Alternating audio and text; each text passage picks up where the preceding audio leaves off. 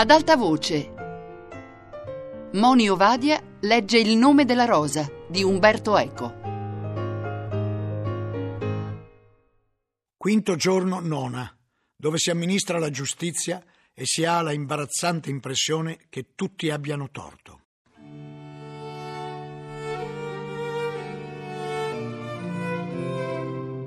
Bernardo Gui si pose al centro del grande tavolo di noce nella sala del capitolo. Accanto a lui un domenicano svolgeva le funzioni di notaio e due prelati della legazione pontificia gli stavano a lato come giudici. Il cellario era in piedi davanti al tavolo, tra due arcieri. L'abate si rivolse a Guglielmo sussurrandogli: Non so se la procedura sia legittima. Il concilio laterano del 1215 ha sancito nel suo canone ventisettesimo che non si possa citare qualcuno a comparire davanti a giudici che seggano a più di due giornate di marcia dal suo domicilio. Qui la situazione è forse diversa. È il giudice che viene da lontano, ma... L'inquisitore è sottratto a ogni giurisdizione regolare, disse Guglielmo, e non deve seguire le norme del diritto comune. Gode di speciale privilegio e non è neppure tenuto ad ascoltare gli avvocati. Guardai il cellario. Remigio era ridotto in uno stato miserevole. Si guardava intorno come una bestia spaurita, come se riconoscesse i movimenti e i gesti di una paventata liturgia. Se lo sventurato Remigio era in preda ai propri terrori, Bernardo Gui conosceva dal canto proprio i modi per trasformare in panico la paura delle proprie vittime. Egli non parlava, mentre ormai tutti si attendevano che desse inizio all'interrogatorio. Teneva le proprie mani sulle carte che aveva davanti, fingendo di riordinarle, ma distrattamente. Lo sguardo era invero puntato sull'accusato ed era uno sguardo misto di ipocrita indulgenza, come per dire non temere, sei nelle mani di un consesso fraterno che non può che volere il tuo bene. Di gelida ironia, come per dire non sai ancora quale sia il tuo bene e io tra poco te lo dirò di spietata severità come per dire ma in ogni caso io sono qui il tuo solo giudice e tu sei cosa mia. Tutte cose che il cellario sapeva già, ma il silenzio e l'indugio del giudice servivano a fargliele ricordare, quasi assaporare meglio affinché, anziché scordarsene, egli vie più ne traesse motivo di umiliazione, la sua inquietudine si trasformasse in disperazione e del giudice diventasse cosa esclusiva, c'era molle tra le sue mani. Finalmente Bernardo ruppe il silenzio, pronunziò alcune formule di rito, disse ai giudici che si procedeva all'interrogatorio dell'imputato per due delitti altrettanto odiosi, di cui uno era a tutti evidente, ma dell'altro meno spregevole, perché in effetti l'imputato era stato sorpreso a commettere l'omicidio quando era ricercato per delitto di eresia. L'aveva detto, il cellario si nascose il volto tra le mani che muoveva a fatica perché erano strette in catene. Bernardo diede inizio all'interrogatorio.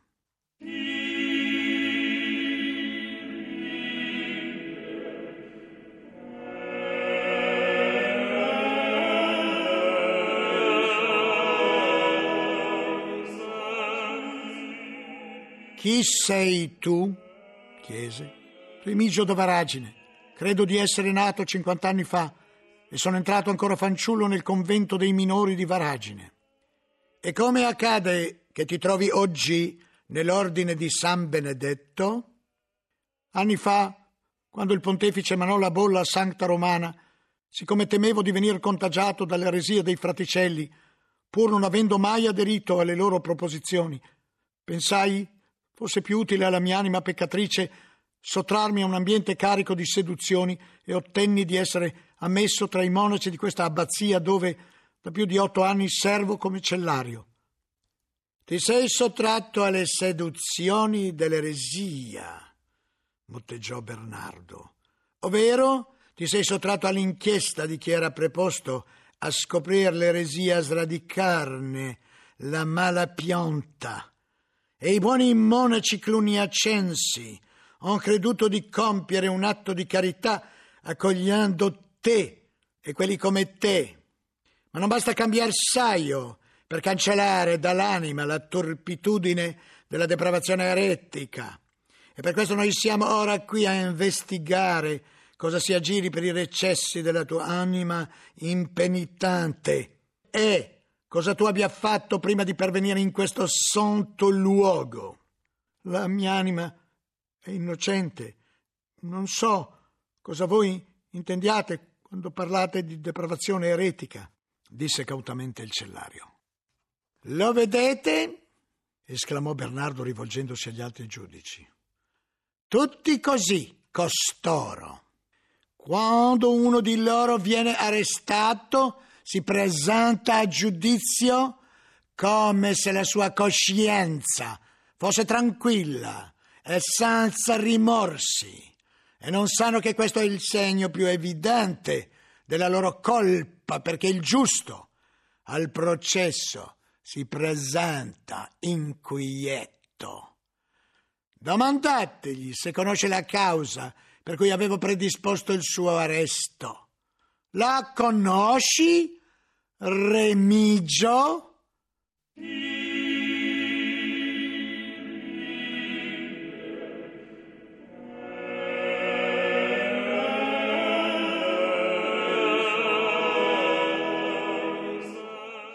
Signore, rispose il cellario, sarei lieto di apprenderla dalla vostra bocca. Fui sorpreso perché mi parve che il cellario rispondesse alle domande di rito con parole altrettanto rituali, come se ben conoscesse le regole dell'istruttoria e i suoi tranelli e da tempo fosse stato istruito ad affrontare un simile evento. Ecco! esclamava intanto Bernardo, la tipica risposta dell'eretico impenitente.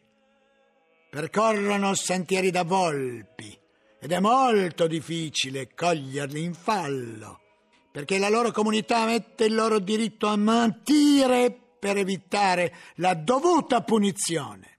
Essi ricorrono a risposte tortuose, tentando di trarre in inganno l'inquisitore che già deve sopportare il contatto con gente tanto spregevole. Dunque, fra Remigio, tu non hai avuto mai nulla a che vedere con i detti fraticelli o frati della povera vita o beghini? Io ho vissuto le vicende dei minori quando a lungo si discusse sulla povertà, ma non sono mai appartenuto alla setta dei beghini. Vedete? disse Bernardo. Nega di essere stato beghino, perché i beghini, pur partecipando della stessa eresia dei fraticelli, considerano questi ultimi un ramo secco dell'ordine francescano e si ritengono più puri e perfetti di loro, ma molti dei comportamenti degli uni sono comuni agli altri. Puoi negare, Remigio, di essere stato visto in chiesa, rattrappito, col viso volto verso il muro, prosternato, con la testa coperta dal cappuccio, anziché inginocchiato a mani giunte, come gli altri uomini. Anche nell'ordine di San Benedetto ci si prosterna a terra nei momenti dovuti.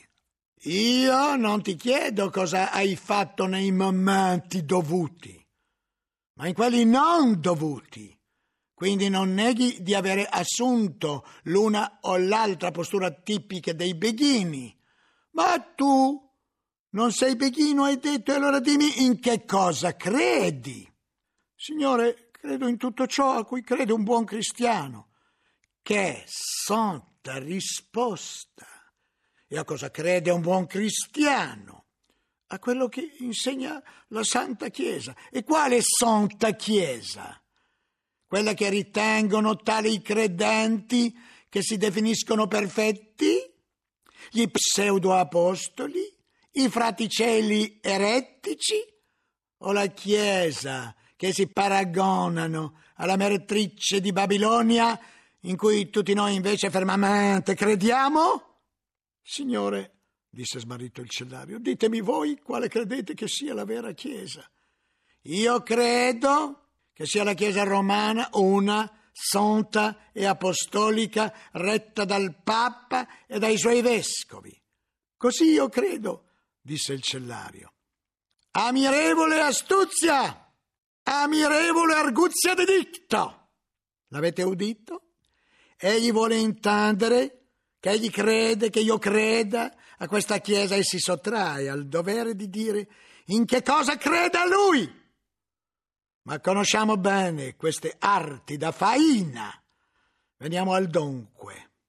Credi tu che i sacramenti siano stati istituiti da nostro Signore, che per fare una retta penitenza occorra confessarsi dei servi di Dio, che la Chiesa romana abbia il potere di sciogliere e legare su questa terra ciò che sarà legato e sciolto in cielo?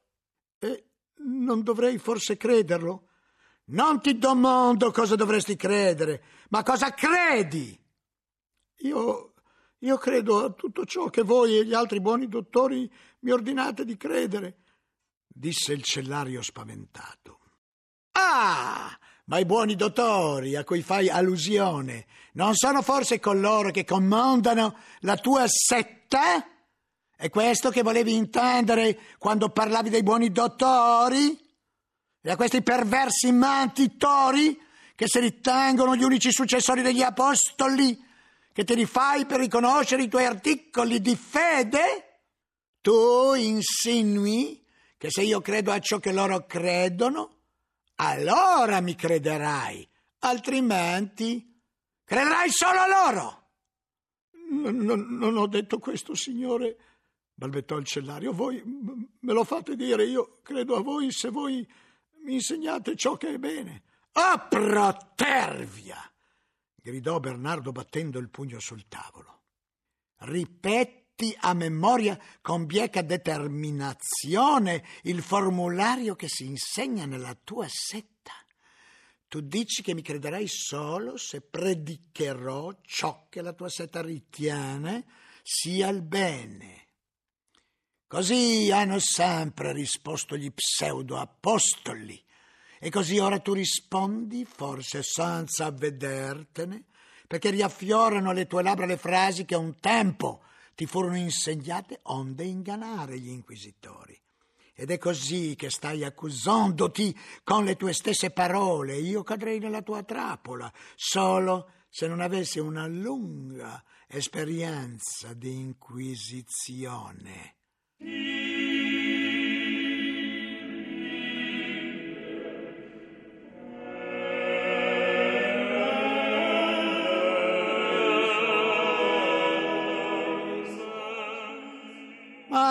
veniamo alla vera questione, uomo perverso. Hai mai inteso parlare di Gherardo Segalelli da Parma?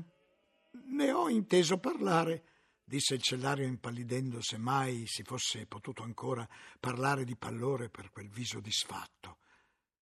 Hai mai inteso parlare di fra Dolcino da Novara? Ne ho inteso parlare. Lo hai mai visto di persona? Hai conversato con lui? Il cellario stette qualche istante in silenzio come per valutare sino a che punto gli fosse convenuto dire una parte della verità. Poi si decise e con un filo di voce L'ho visto e gli ho parlato. Più forte! gridò Bernardo. Che finalmente si possa udire una parola vera scendere dalle tue labbra. Quando gli hai parlato? Signore, disse il cellario, ero frate in un convento del Novarese quando la gente di Dolcino si radunò da quelle parti e passarono anche presso il mio convento e al principio non si sapeva bene chi fossero. Tu menti! Come poteva un francescano di Varagine essere in un convento del Novarese? Tu non eri in convento, tu facevi già parte di una banda di fraticelli che percorrevano quelle terre vivendo di elemosine e ti sei unito ai dolciniani. Co- come potete affermare questo, signore? disse tremando il cellario. Ti dirò come posso, anzi, devo affermarlo, disse Bernardo e ordinò che fosse fatto entrare Salvatore. La vista dello sciagurato, che certamente aveva passato la notte in un interrogatorio non pubblico e più severo, mi mosse a pietà. Il volto di Salvatore, l'ho detto, era di solito orribile, ma quel mattino sembrava ancor più simile a quello di un animale. Bernardo lo ha torturato, sussurrai a Guglielmo. Per nulla, rispose Guglielmo. Un inquisitore non tortura mai. La cura del corpo dell'imputato è affidata sempre al braccio secolare. Ma è la stessa cosa, dissi. Niente affatto. Non lo è per l'inquisitore che ha le mani monde e non lo è per l'inquisito che quando viene l'inquisitore trova in lui un improvviso appoggio, un lenimento alle sue pene e gli apre il cuore. Guardai il mio maestro. Voi state cegliando, dissi sgomento. Ti paiono cose su cui cegliare? rispose Guglielmo. Salvatore raccontò a Mise di aver raccontato durante la notte una parte di quella storia che io avevo già ricostruito.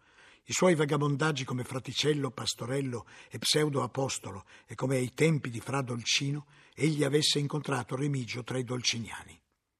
In più aggiunse che l'eresiarca Dolcino, vicino alla sconfitta e alla cattura, aveva affidato a Remigio alcune lettere da portare. Egli non sapeva dove o a chi, Remigio aveva sempre recato quelle lettere con sé, senza osare recapitarle, e al suo arrivo all'abbazia, timoroso di trattenerle ancora, ma non volendo distruggerle, le aveva consegnate al bibliotecario. Sì, proprio a Malachia, perché le nascondesse da qualche parte nei recessi dell'edificio. Mentre Salvatore parlava, il cellario lo guardava con odio, e a un certo punto non poté trattenersi dal gridargli Serpe scimmia lasciva, ti sono stato padre, amico, scudo, così mi ripaghi. Salvatore guardò il suo protettore, oramai bisognoso di protezione, e rispose a fatica. Signor Remigio, fosse che potesse ero tuo, e mi eri dilettissimo, ma tu non conosci la famiglia del Bargello. Qui non abet caballum vadat cum pede. Pazzo! gli gridò ancora Remigio. Speri di salvarti? Non sai che morirai anche tu? Di che hai parlato sotto tortura, di che hai inventato tutto. Saremo indulgenti quanto ci sarà concesso dal nostro ufficio, disse l'inquisitore. E valuteremo con paterna benevolenza la buona volontà con cui ci hai aperto l'animo tuo. Vai, vai, torna a meditare nella tua cella e spera nella misericordia del Signore. Ora abbiamo a dibattere una questione di ben altro momento. Dunque, Remigio, tu portavi con te delle lettere di Dolcino e le desti al confratello tuo che ha cura della biblioteca. Non è vero, non è vero! gridò il cellario come se quella difesa avesse ancora qualche efficacia e giustamente Bernardo lo interruppe. Ma non è da te che ci serve un assenso, bensì da Malachia da Hildesheim. Fece chiamare il bibliotecario e non era tra i presenti. Lo sapevo che stava nello scriptorium o intorno all'ospedale a cercare Bencio il libro. Andarono a cercarlo e quando apparve, turbato e cercando di non guardare in viso nessuno, Guglielmo mormorò con disappunto. E ora Bencio potrà fare ciò che vuole. Ma si sbagliava perché vidi il volto di Bencio spuntare al di sopra delle spalle di altri monaci che si affollavano alle porte della sala per seguire l'interrogatorio. Lo indicai a Guglielmo. Pensammo allora che la curiosità per quell'evento fosse ancora più forte della sua curiosità per il libro. Apprendemmo dopo che a quel punto egli aveva già concluso un suo ignobile mercato. Malachia apparve dunque davanti ai giudici senza mai incrociare gli occhi con quelli del cellario. Malachia! Disse Bernardo. Stamattina, dopo la confessione resa nella notte da Salvatore, vi ho domandato se avevate ricevuto dall'imputato qui presente delle lettere. Malachia! urlò il cellario. Poco fa mi hai giurato che non farai nulla contro di me. Malachia si volse appena verso l'imputato cui dava le spalle e disse a voce bassissima che quasi non lo udivo. Non ho spergiurato. Se potevo fare qualcosa contro di te, l'avevo già fatto. Le lettere erano state consegnate al signor Bernardo questa mattina, prima che tu uccidessi Severino. Ma tu sai, devi sapere che io non ho ucciso Severino. Tu lo sai perché eri già là? Io? domandò Malachia. Io sono entrato laggiù dopo che ti hanno scoperto. E quanto anche? interruppe Bernardo. Cosa cercavi tu da Severino, Remigio? Il cellario si voltò a guardare Guglielmo con occhi smarriti, poi guardò Malachia, poi ancora Bernardo. Ma io, io ho udito stamane frate Guglielmo qui presente dire a Severino di custodire certe carte. Io, da ieri notte, dopo la cattura di Salvatore, temevo che si parlasse di quelle lettere. Allora tu sai qualcosa di quelle lettere! esclamò trionfalmente Bernardo. Il cellario oramai era in trappola, si trovava stretto tra due urgenze, scagionarsi dall'accusa di eresia e allontanar da sé il sospetto di omicidio. Risolse probabilmente di fronteggiare la seconda accusa di istinto, perché ormai agiva senza regola e senza consiglio.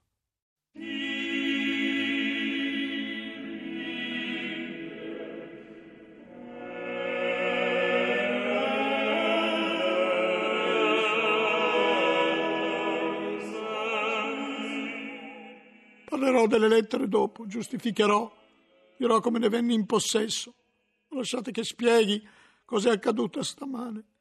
Io pensavo che di quelle lettere si sarebbe parlato quando vidi il Salvatore cadere nelle mani del signor Bernardo.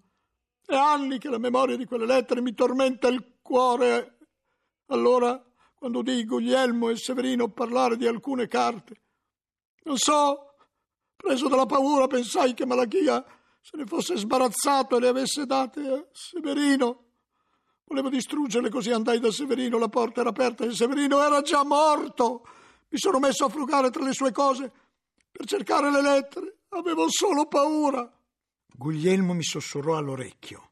Povero stupido, intimorito da un pericolo, si è cacciato a testa bassa in un altro. Ammettiamo che tu dica quasi, dico quasi, la verità intervenne Bernardo. Tu pensavi che Severino avesse le lettere e le hai cercate da lui. E perché hai pensato che le avesse? E perché hai ucciso prima anche gli altri confratelli? Forse pensavi che quelle lettere da tempo circolassero tra le mani di molti? Forse si usa in questa abbazia dar la caccia alle reliquie degli erettici bruciati? Vidi l'abate trasalire. Non v'era nulla di più insidioso dell'accusa di raccogliere reliquie di eretici, e Bernardo era molto abile a mescolare i delitti all'eresia e il tutto alla vita dell'abbazia. Fu interrotto nelle mie riflessioni dal cellario che gridava che egli non aveva nulla a che vedere con gli altri delitti. Bernardo indulgentemente lo tranquillizzò.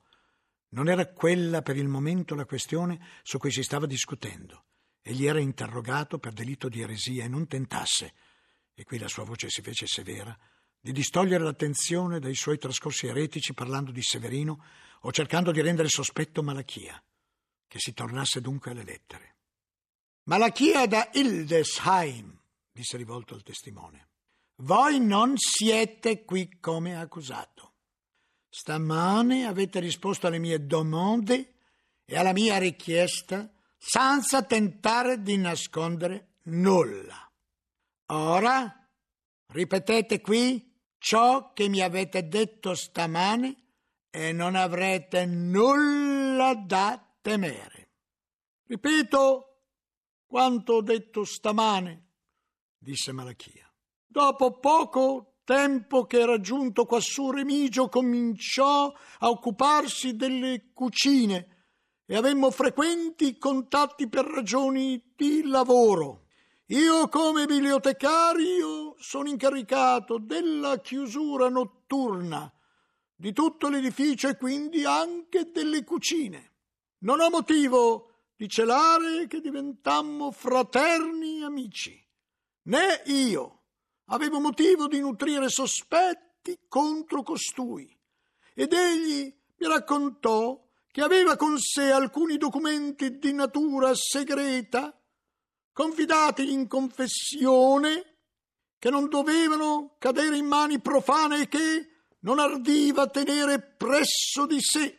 Siccome io custodivo l'unico luogo del monastero interdetto a tutti gli altri, mi chiese di conservargli quelle carte lontano da ogni sguardo curioso e io acconsentii.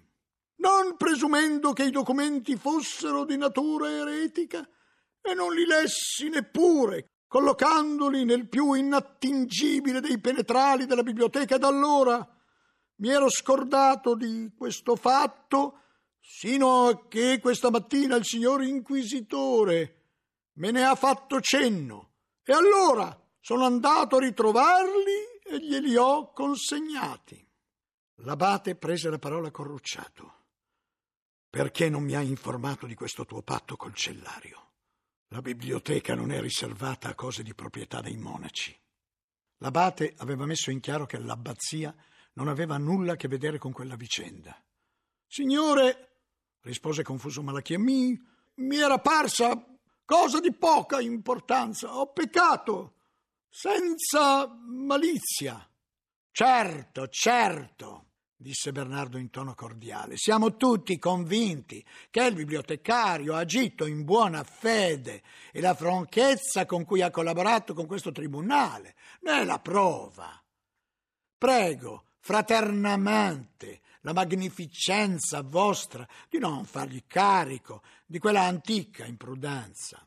Noi crediamo a Malachia e gli chiediamo solo che ci confermi ora sotto giuramento che le carte che ora gli mostro sono quelle che lui mi diede stamane e sono quelle che Remigio d'Avragini gli consegnò anni fa dopo il suo arrivo all'abbazia. Mostrava due pergamene che aveva tratto dai fogli posati sul tavolo. Malachia le guardò e disse a voce ferma: Giuro su Dio Padre Onnipotente, sulla Santissima Vergine e su tutti i santi, che così è ed è stato. Mi basta, disse Bernardo, andate pure. Mentre Malachia usciva a testa bassa poco prima che arrivasse alla porta, si udì una voce levarsi dal gruppo dei curiosi ammassati sul fondo della sala. Non gli nascondevi le lettere e lui ti mostrò il culo dei novizi in cucina. Scoppiarono alcune risate. Malachia uscì rapido dando spintoni a destra e a sinistra. Avrei giurato che la voce era quella di Aimaro, ma la frase era stata gridata in falsetto. L'abate paonazzo in volto urlò di far silenzio e minacciò tremende punizioni per tutti, intimando ai monaci di sgombrare la sala. Guglielmo mi disse: Il cellario non era solo un peccatore carnale per il bene suo, faceva anche il ruffiano, ma di questo a Bernardo non importa nulla se non quel tanto che mette in imbarazzo Abbone, mediatore imperiale. Fu interrotto proprio da Bernardo che ora si rivolgeva a lui. Mi interesserebbe poi sapere da voi, frate Guglielmo, di quali carte stavate parlando stamani con Severino quando il celario vi udì e ne trasse a vaglio?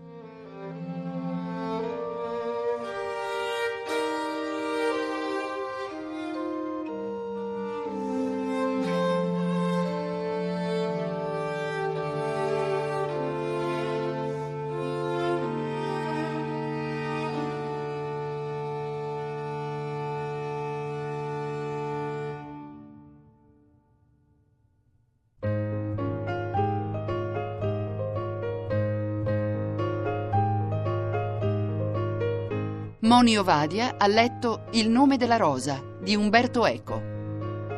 A cura di Anna Antonelli, Fabiana Carobolante, Lorenzo Pavolini, Chiara Valerio. Regia di Chiara D'Ambros. Per scaricare e riascoltare il programma radio3.rai.it.